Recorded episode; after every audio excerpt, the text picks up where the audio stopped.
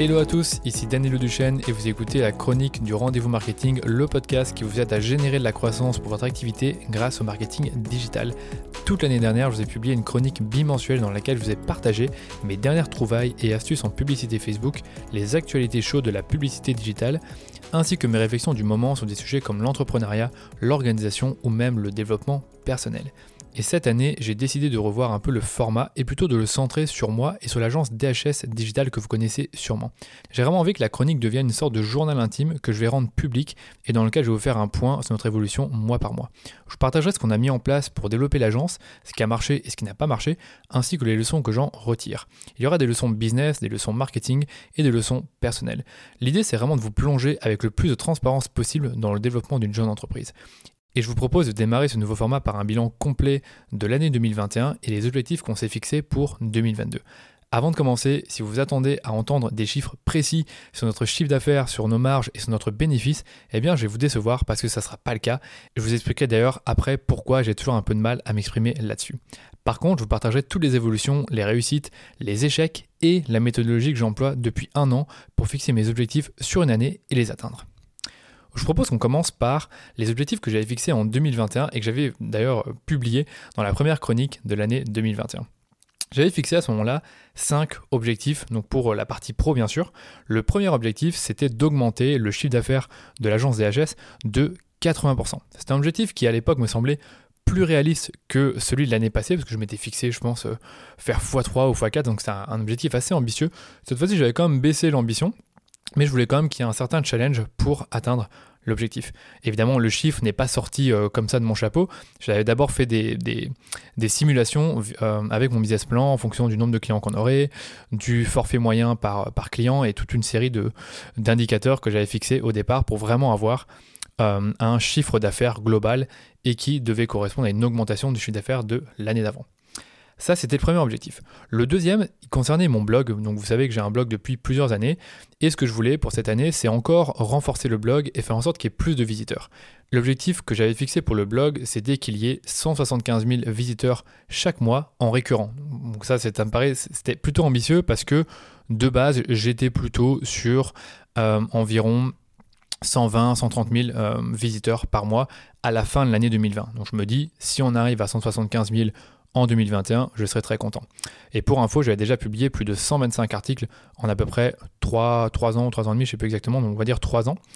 Et ben là, vous allez voir ce qui s'est passé en 2021 réellement. Le troisième objectif que j'ai fixé, c'était justement un objectif par rapport à ce podcast. Donc le podcast, je l'avais lancé en juillet 2020. Donc quand j'ai fixé l'objectif en 2021, le podcast avait plus ou moins 6 mois et il y avait environ 4-5 000 écoutes par mois. Donc c'était déjà pas mal. Et mon idée, c'était qu'à la fin de l'année, on soit plutôt sur un nombre d'écoutes mensuelles de 20 000 écoutes. Le quatrième objectif que j'ai fixé, c'était d'augmenter la taille de ma newsletter hebdomadaire. Donc fin 2020, je pense qu'on était plus ou moins 20 000 dans la newsletter. Et l'idée, c'est qu'en fin 2021, je voulais qu'il y ait environ 35 000 abonnés à la newsletter. Donc c'est une belle croissance de 75%. Et le dernier objectif, c'était plus un objectif de fun et qui était quand même lié au pro, c'était de pouvoir avoir l'opportunité de voyager 30 jours, même avec le Covid-19 et même sans vaccin. Voilà, maintenant que vous connaissez les objectifs que j'ai fixés en 2021, ce que je vais vous dire, c'est est-ce que j'ai atteint ces 5 objectifs ? Et ensuite, je ferai vraiment une rétrospective sur toute l'année qui a été écoulée, notamment les leçons que j'en ai retirées, mes plus grands échecs, des habitudes que j'ai cultivées, des choses que j'ai apprises, mes investissements, l'évolution de mes perspectives et également l'évolution de mon rôle dans l'agence. Donc on va commencer par le premier objectif que j'avais fixé en 2021, donc rappelez-vous, c'était un objectif de chiffre d'affaires pour l'agence DHS. Donc l'idée c'est d'augmenter le chiffre de 80%. Donc est-ce que l'objectif a été réalisé ? Non, il n'a pas été réalisé, on a fait une augmentation du chiffre de 60%. Donc ça paraissait très peu parce que l'année précédente, on avait fait une augmentation assez importante, je pense que c'était 150%, donc c'était quand même pas mal, mais évidemment le chiffre d'il y a 2 ans était beaucoup plus bas que celui qu'on a fait en 2020. Donc évidemment, le challenge pour 2021 était plus important, malgré que l'augmentation n'était pas aussi forte que celle que j'avais connue auparavant.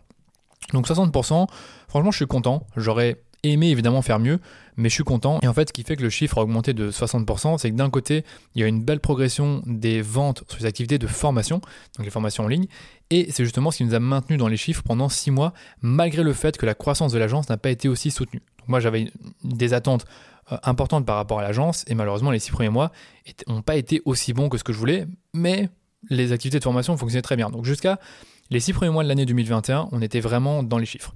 Puis après ensuite, on a eu quelques soucis en cours de route, et ben justement au niveau de l'agence, on a eu comme une évolution de notre portefeuille client, mais pas aussi importante que celle que j'avais en tête. Donc au total, on a eu 17 nouveaux clients qui ont en plus adhéré à notre nouveau fonctionnement, qui est justement de gérer des campagnes, mais aussi de faire le contenu. Mais on en a eu aussi 14 qui sont partis. Donc c'est quand même pas mal. Donc les causes sont multiples. Donc le fait que ce soit des collaborations de longue date qui devaient se terminer, donc ça devait arriver. Les problèmes qu'on a eu avec iOS 14, le multicanal parfois qui pose des problèmes parce qu'on ne le propose pas à nos clients. Et parfois, l'herbe pouvait sembler ou était plus verte ailleurs. Donc évidemment, le fait de perdre des clients et en avoir quand même des nouveaux, ça fait qu'on a quand même grossi, mais pas autant que ce que j'espérais, parce qu'on a eu des clients qui sont partis pour les raisons que je vous ai évoquées. Bien sûr, les prestations qu'on a signées étaient plus importantes que celles qu'on a perdues, donc ça, malgré tout, on était en croissance, mais pas autant que ce que j'espérais. Donc aujourd'hui, on a un portefeuille de 20 clients, mais la différence par rapport à l'année dernière, c'est que nos clients actuels ont des objectifs bien plus ambitieux et sont prêts à mettre plus de moyens pour y arriver. Ça, c'est le premier objectif, donc on a atteint à 81%, donc c'était déjà pas mal, mais bon, j'aurais voulu faire un peu mieux. Pour le blog maintenant, est-ce que j'ai atteint l'objectif des 175 000 visiteurs mensuels en récurrent ?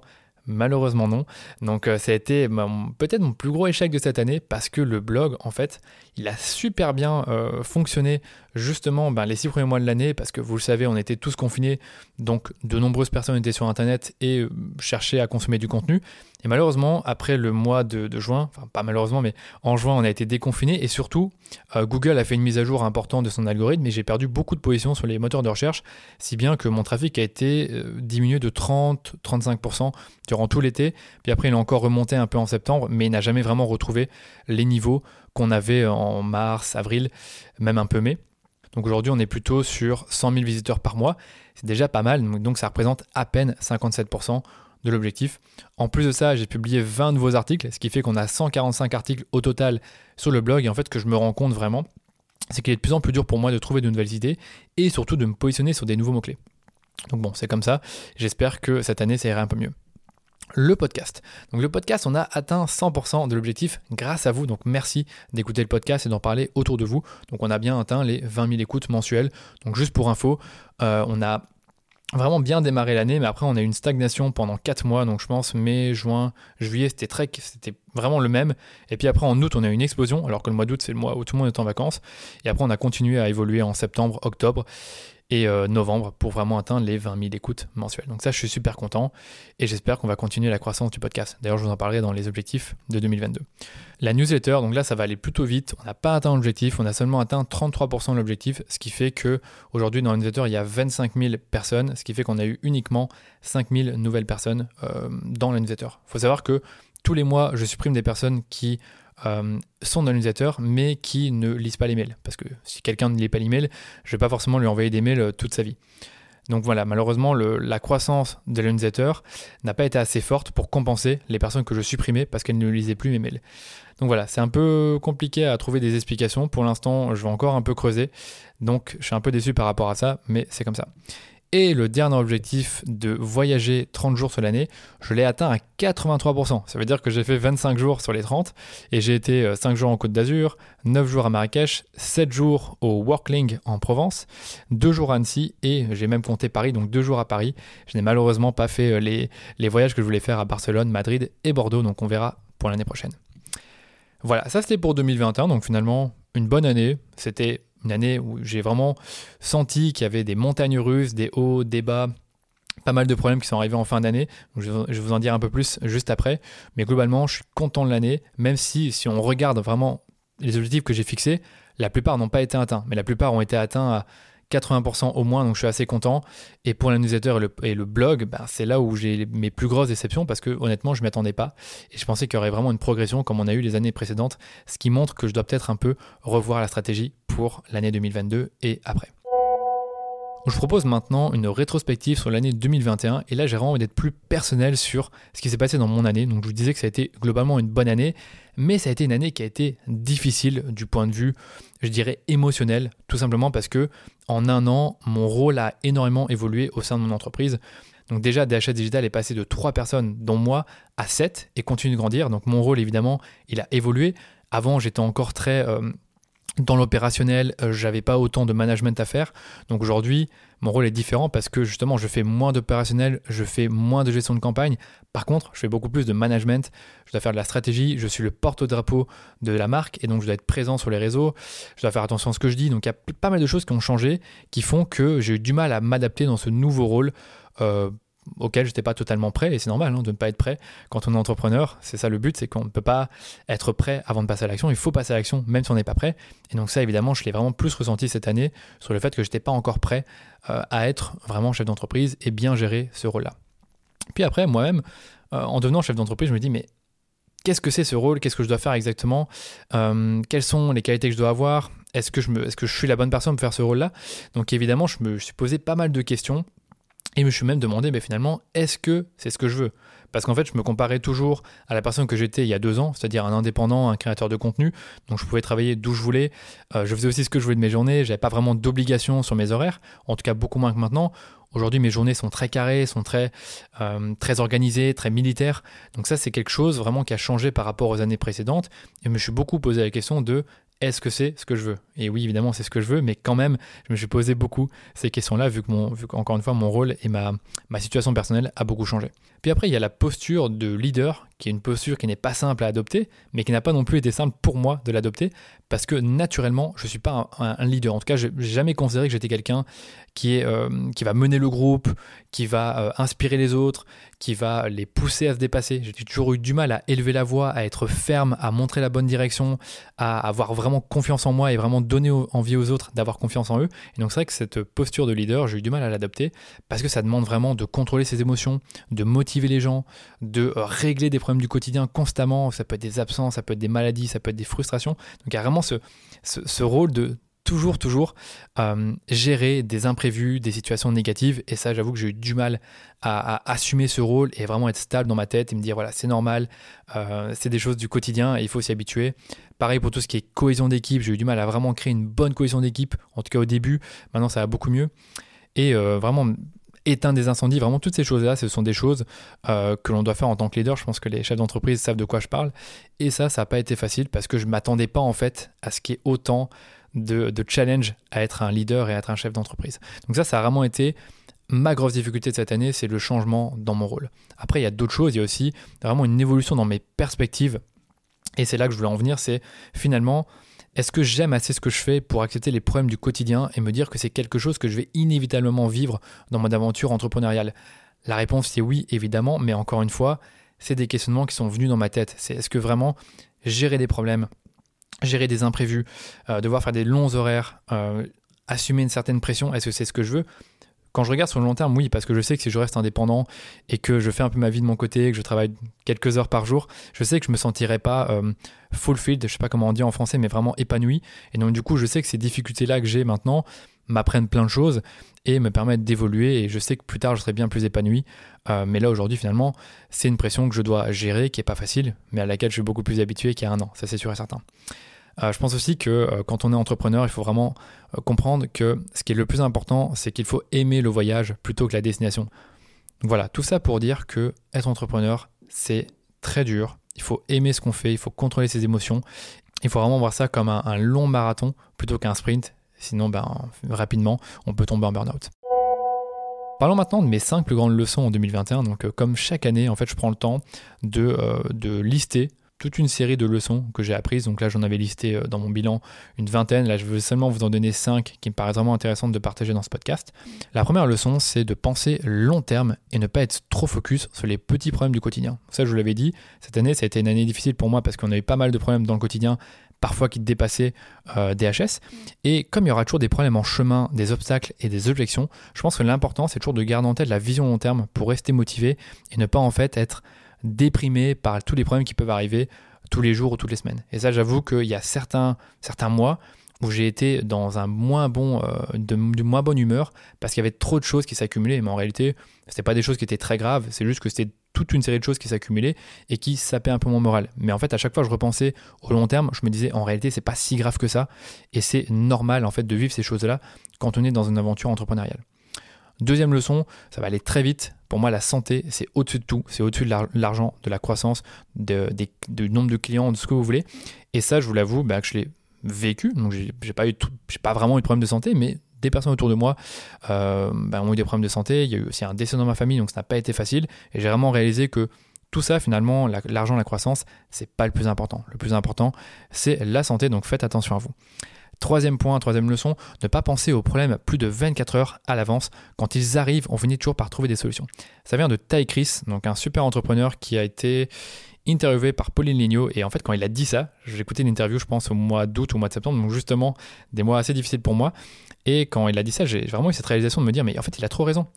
Quand un problème va arriver ou qu'on anticipe un problème qui pourrait arriver, ça ne sert à rien d'y penser tant qu'il n'est pas arrivé. Autant y penser un peu à l'avance, mais pas besoin d'y penser 10 jours à l'avance. Non, en fait, on est toujours stressé et on est toujours dans l'angoisse. Et en réalité, la plupart des choses qu'on a peur qu'elles arrivent, donc pour lesquelles on est angoissé, n'arrivent jamais. Donc du coup, j'aime beaucoup cette punchline, on va dire, de Tai Chris, qui est de dire finalement, arrêtez de penser à vos problèmes plus de 24 heures à l'avance. Quand ils vont arriver, vous serez là pour trouver des solutions.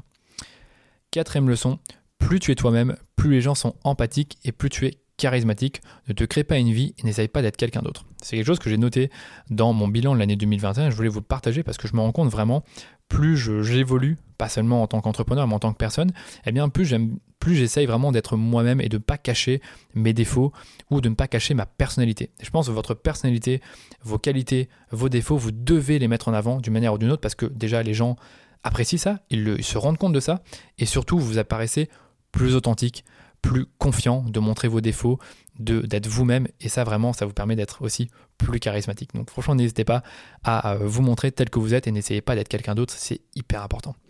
Cinquième et dernière leçon, ça va pas vraiment vous étonner, donc c'est entreprendre, c'est des montagnes russes, et c'est justement comme ça que j'ai nommé mon année 2021, je l'ai appelée l'année des montagnes russes.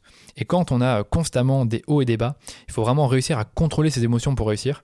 Justement, je vais lire un livre là-dessus de Gary Vaynerchuk qui s'appelle 12 and a Half, je pense. Je ne sais plus comment il l'a appelé, mais en tout cas, c'est un livre sur les émotions dans les affaires et ça m'intéresse trop de le lire et de découvrir ce qu'il nous raconte parce que je me rends compte vraiment que être entrepreneur, c'est aussi une histoire de contrôler ses émotions.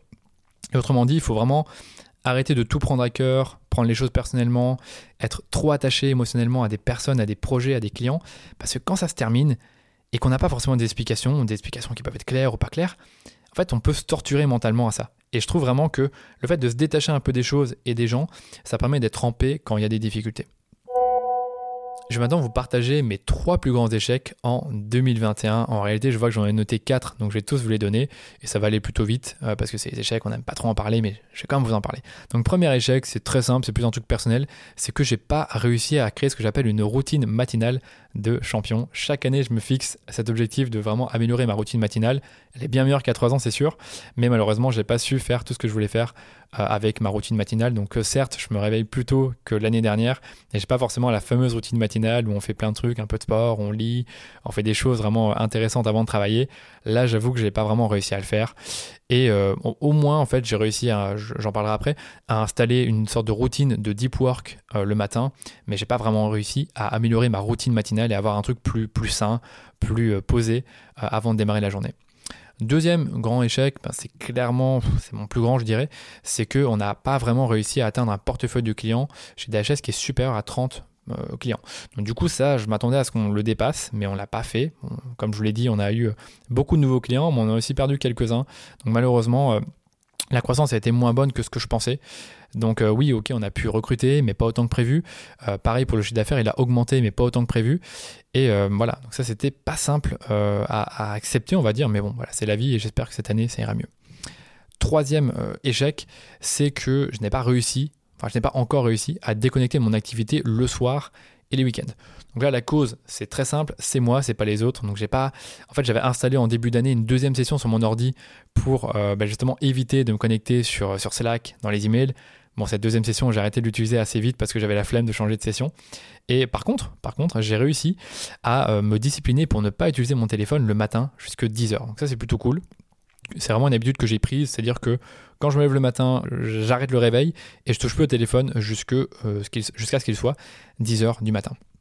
Voilà, ça c'est la déconnexion et vraiment je vais essayer de déconnecter un peu plus les soirs Et les week-ends, j'ai prévu de vraiment faire attention à ça parce que je suis peut-être meilleur qu'il y a un an ou deux, mais quand même le soir, je peux pas m'empêcher de regarder mes mails et le Slack, et ça c'est un peu dommage. Et le dernier échec, mais c'est pas trop grave non plus, c'est que je suis pas encore totalement détaché des comptes clients. Enfin, j'aime pas dire ça comme ça, mais en tant que chef d'entreprise, c'est un peu difficile tous les jours de regarder, d'avoir ce réflexe, de regarder les campagnes, d'être sur le Slack et de répondre alors que c'est pas forcément à moi de le faire. Donc ça, c'est un peu de ma faute, on va dire, et j'essaierai de faire plus attention à ça dans le futur. Maintenant que je vous ai parlé de mes leçons et de mes échecs, je vais vous parler des habitudes que j'ai cultivées parce que chaque année, personnellement, j'essaye de cultiver des nouvelles habitudes et je trouve que c'est bien finalement de chaque année chercher à évoluer dans son organisation, dans son quotidien, dans ses rituels et routines. Et moi, en fait, j'en ai adopté 4.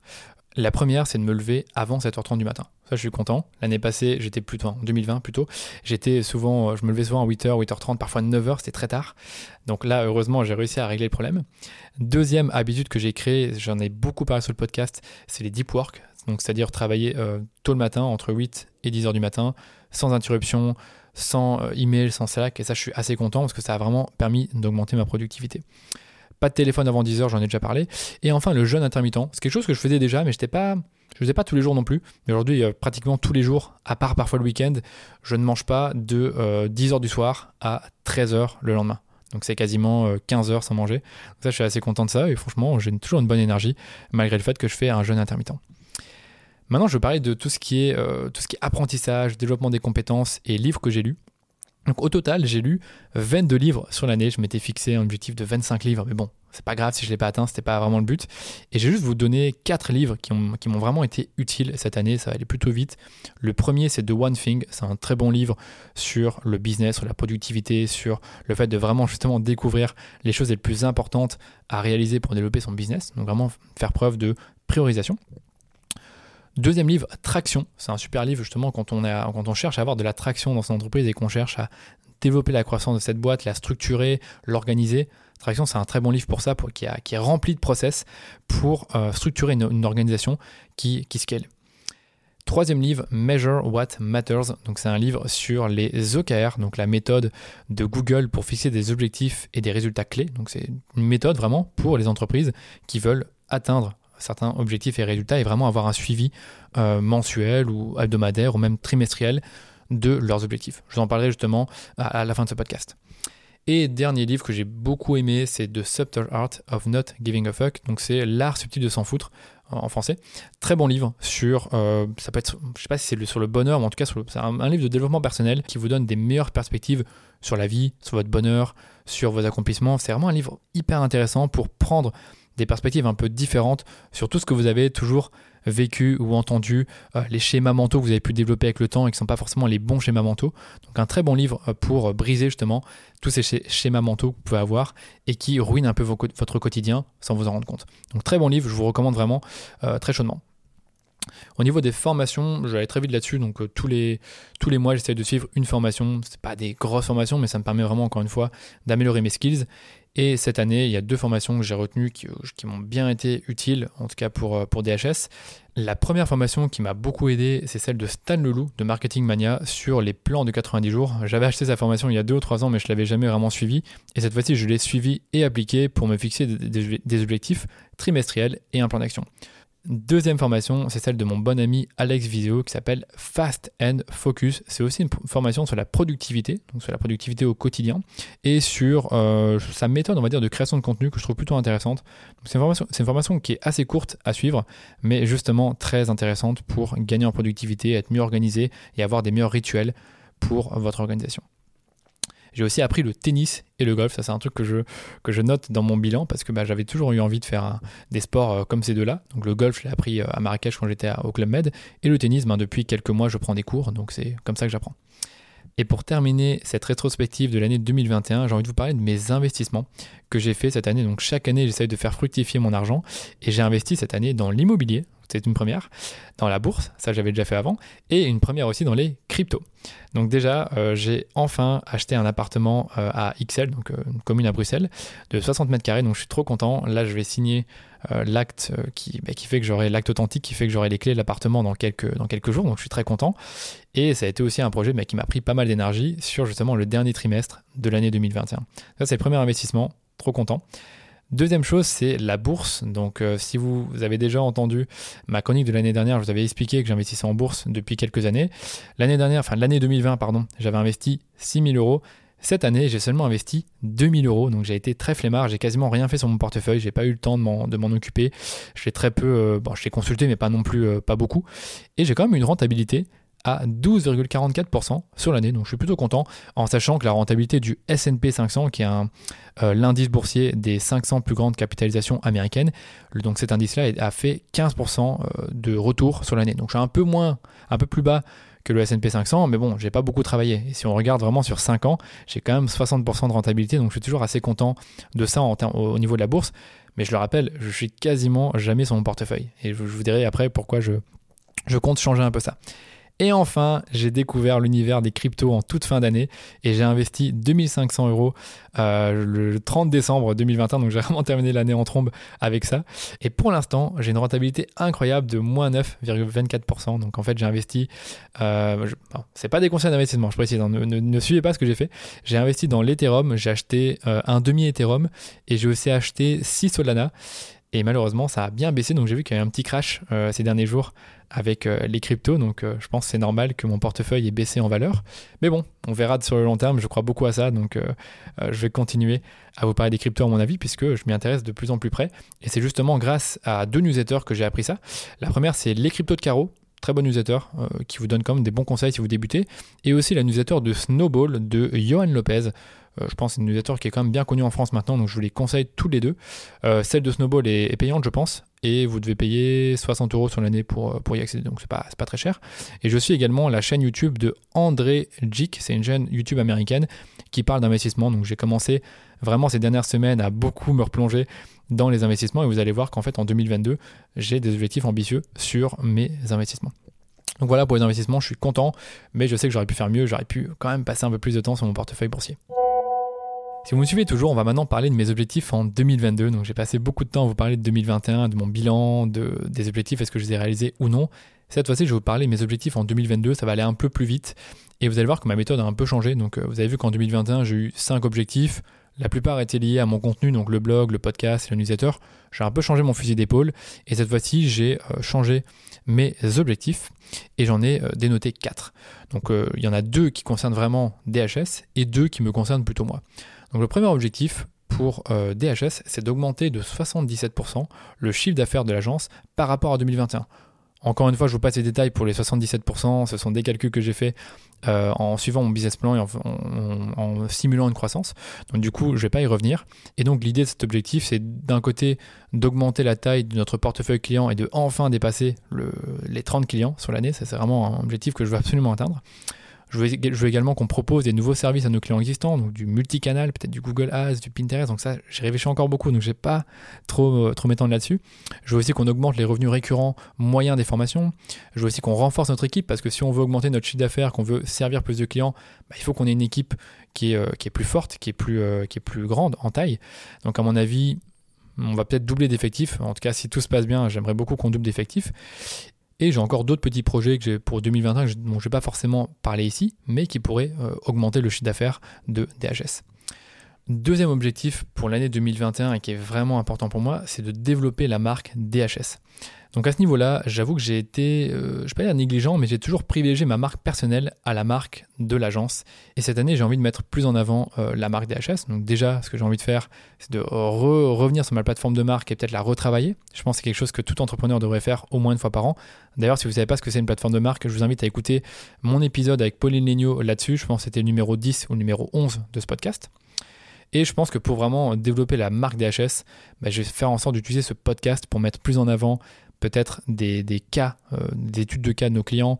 J'aimerais bien faire aussi intervenir des clients sur le podcast, des membres de l'équipe DHS, partager des stratégies qu'on a mis en place pour nos clients, partager l'évolution de DHS. Comme je vous l'ai dit, tous les mois, j'aimerais bien vous partager un peu l'évolution de l'agence. Donc je pense déjà ça va aider à développer la marque, mais aussi tout ce qui concerne la production de contenu sur LinkedIn et aussi le développement du compte Instagram de DHS. Ça paraît anodin, mais c'est tellement important pour l'image de marque que j'ai eu envie qu'on passe un peu de temps à développer ce compte Instagram. Et donc, si vous ne nous suivez pas encore sur Instagram, allez-y, tapez DHS Digital et suivez notre compte Instagram. On est également sur LinkedIn. Et les deux derniers objectifs dont je vais vous parler pour 2022 sont des objectifs plus personnels, mais je vais quand même vous les partager parce que j'ai envie aussi de les partager et de me responsabiliser par rapport à ça. Premier objectif personnel, c'est d'investir 25 000 euros en bourse et en crypto. C'est l'équivalent de plus ou moins 2 000 euros par mois. Il y aura peut-être un petit bonus au mois de décembre si on a bien travaillé. Mais l'idée, c'est vraiment d'augmenter mes investissements en bourse et en crypto. Comme je vous l'ai dit, en bourse et en crypto, l'année passée, je n'ai pas investi beaucoup. Et j'aimerais bien investir beaucoup plus cette année. Et surtout, gagner en expertise sur ces deux sujets. Je pense que vraiment, c'est tellement dommage d'avoir de l'argent qui dort et de ne pas pouvoir l'investir. Donc, j'ai envie de plus me former sur le sujet et être un peu moins passif que ce que j'ai été l'année dernière. Donc, à mon avis, ce que je vais faire cette année, c'est que je vais investir tous les mois 2000 euros. Et au début, je vais investir 70% en crypto et 30% en bourse. Pourquoi ? Parce qu'actuellement, j'ai beaucoup plus d'investissements en bourse qu'en crypto, parce que j'ai commencé la crypto le 30 décembre 2021. Et donc, à mon avis, ce que je vais faire, c'est rééquilibrer un peu mon portefeuille et avoir un peu plus de crypto au fur et à mesure du temps. Et après, tous les mois, je mettrai 50% en bourse et 50% en crypto. Je veux aussi construire un plan d'investissement avec mon cousin pour la crypto. Bon, la bourse, je pense que je vais le faire moi-même. Et comme je vous le disais, je vais investir tous les mois et avoir une gestion plus active de mon portefeuille. Donc, regarder un peu toutes les semaines, noter dans un fichier Excel ce qu'on a fait, ce qui a marché, ce qui n'a pas marché et me former activement parce que ça, c'est important. Et j'avoue que je m'étais intéressé à l'investissement il y a 5-6 ans, mais je n'avais pas beaucoup d'argent pour investir. Sauf que maintenant, j'en ai un peu plus, mais je ne prends pas assez le temps de me former. Et le dernier objectif, c'est de voyager 30 jours sur l'année. Donc ça c'est plus ou moins comme l'année dernière, donc ça ne change pas, en sachant que je ne suis toujours pas vacciné, donc j'espère que je pourrai quand même voyager cette année. Et par rapport à l'année dernière, ce que je veux faire, c'est travailler et voyager en même temps. Alors que l'année dernière, quand j'ai voyagé, la plupart du temps, je n'ai pas forcément travaillé, à part au Worklink bien sûr. Donc on verra ce qui va se passer à ce niveau-là, mais en fait j'aimerais bien aller aussi dans des endroits où j'ai jamais été. J'ai pensé à Punta Cana en République Dominicaine, Dubaï et Tenerife. On verra si ça se réalise, mais c'est des destinations que j'ai en tête pour l'année 2022. Voilà pour mes objectifs en 2022. Alors je sais que c'est très simple de donner ces objectifs, de se les fixer, de les noter, d'avoir plein d'attentes, plein d'envies. Mais après, les objectifs, il faut les réaliser. Il faut avoir un plan d'action et surtout, il faut s'y tenir. Et en fait, mon plan d'action, il est basé sur des plans de 90 jours, donc ce que j'appelle les OKR trimestriels. Donc déjà, c'est quoi les OKR ? C'est une abréviation pour objectifs et résultats clés. C'est un système avec lequel vous définissez des objectifs et les résultats qui sont associés à la réussite de l'objectif. Vous allez également assigner une personne ou plusieurs personnes pour réaliser l'objectif et aussi quelles seront les actions qui seront mises en place pour atteindre les résultats qu'on a fixés. L'idée, c'est vraiment de passer de l'objectif au plan d'action. Et comme je vous l'ai dit, ça fait maintenant un an que je me base sur des plans de 90 jours pour atteindre mes objectifs, c'est-à-dire que je fixe des objectifs trimestriels qui sont liés aux objectifs annuels et des actions concrètes et mesurables pour les atteindre. Et ça, ce sont les OKR. J'utilise Notion, un outil de gestion de projet pour faire un suivi des objectifs et des résultats clés, notamment sur la progression, mais aussi quelle équipe est responsable de l'objectif. C'est aussi sur Notion qu'on va actualiser toutes les 2 semaines notre progression. Donc je vais pas trop rentrer dans les détails dans cet épisode, je pense que je vais plutôt en parler dans un mois, mais je vais au moins vous expliquer la méthodologie pour 1 ou 2 objectifs. Donc je vous l'ai dit, on a deux grands objectifs pro pour cette année. Le premier, c'est de booster le chiffre d'affaires de l'agence. Donc évidemment, un des objectifs trimestriels, c'est de booster le chiffre d'affaires de l'agence par rapport au trimestre précédent. Un autre objectif, c'est de développer la marque DHS. Et donc pour chaque objectif, ce que je fais, c'est que je vais noter des résultats clés pour atteindre l'objectif. Donc je vous donne un exemple. Par exemple, pour booster la croissance du chiffre d'affaires de l'agence, qu'est-ce qu'on doit faire ? On doit avoir des nouveaux clients. Donc on a un résultat clé de signer un certain nombre de clients agences les 3 prochains mois. On a aussi un objectif de générer des leads, parce que si on n'a pas de prospects, on n'a pas de clients. Donc il y a aussi un objectif de génération de leads, et à chaque fois, on a une team qui est associée à ça, et on a un nombre précis à atteindre. On a aussi un objectif de fidélisation, parce que si on perd nos clients, malheureusement, c'est un peu compliqué d'atteindre l'objectif, vu que si on perd des clients, ils arrêtent de nous payer, et c'est très dommage. Pour la marque, c'est pareil, je vous ai dit que je voulais développer la marque DHS, donc évidemment, j'ai fixé des résultats clés qui nous permettent de mesurer cette évolution. Donc par exemple, un des résultats clés que j'ai défini pour cet objectif de développement de la marque, c'est de toucher 200 000 personnes par mois sur LinkedIn. Voilà, donc je pense que vous avez compris la méthode. Donc la méthode, c'est de fixer un objectif annuel, de le subdiviser en objectifs trimestriels, et pour chaque objectif trimestriel, vous allez fixer des résultats clés et des actions concrètes pour atteindre l'objectif et le résultat. Donc pour chacun des résultats clés, vous allez avoir des projets et des tâches qui sont reliées aux résultats et qui vous permettent d'atteindre ce résultat clé. J'espère que c'est clair dans votre tête. Donc on a objectif, résultat clé et projet. Et si vous voulez aller plus loin, moi, il y a une dernière chose que j'ai rajoutée à mon système récemment et qui n'était pas présent l'année dernière, c'est ce qu'on appelle une scorecard pour mesurer notre progression à la semaine sur base des indicateurs clés de performance qui sont eux-mêmes liés aux OKR. Donc, je vais vous donner des exemples concrets. C'est que chaque semaine, on fait un suivi des ventes pour les formations. On va aussi faire un suivi des prospects entrants, des prospects qualifiés, des appels de vente, des devis envoyés, de la valeur des contrats signés. En fait, toute une série de choses qui permet vraiment de mesurer notre activité commerciale et notre évolution pour la marque DHS. Voilà, j'espère que c'était clair, mais si jamais vous avez des questions, vous pouvez toujours me les poser bien évidemment et je répondrai avec plaisir. On est maintenant arrivé au bout de la chronique, j'espère qu'elle vous a plu. N'hésitez pas à partager votre ressenti par email sur LinkedIn ou sur Instagram. Dites-moi si l'épisode vous a inspiré, dites-moi aussi s'il vous a été utile ou s'il a répondu à certaines de vos questions. Et aussi, si vous avez aimé le format, faites-le moi savoir. Vous pouvez me le dire sur Instagram et sur LinkedIn ou même par email. J'attends vraiment votre feedback pour améliorer les épisodes de la chronique et comme je vous l'ai dit en début d'épisode, je souhaite en faire un rendez-vous mensuel pour faire le point sur l'évolution de mes projets et ceux de DHS Digital. Avant de terminer, n'oubliez pas de partager votre écoute autour de vous ou de nous laisser un super avis 5 étoiles sur Apple Podcast. Ça vous prend à peine 2 minutes et nous, ça nous permet de faire découvrir le podcast à plus de monde. Merci de votre écoute et je vous dis à très vite pour un nouvel épisode du Rendez-vous Marketing.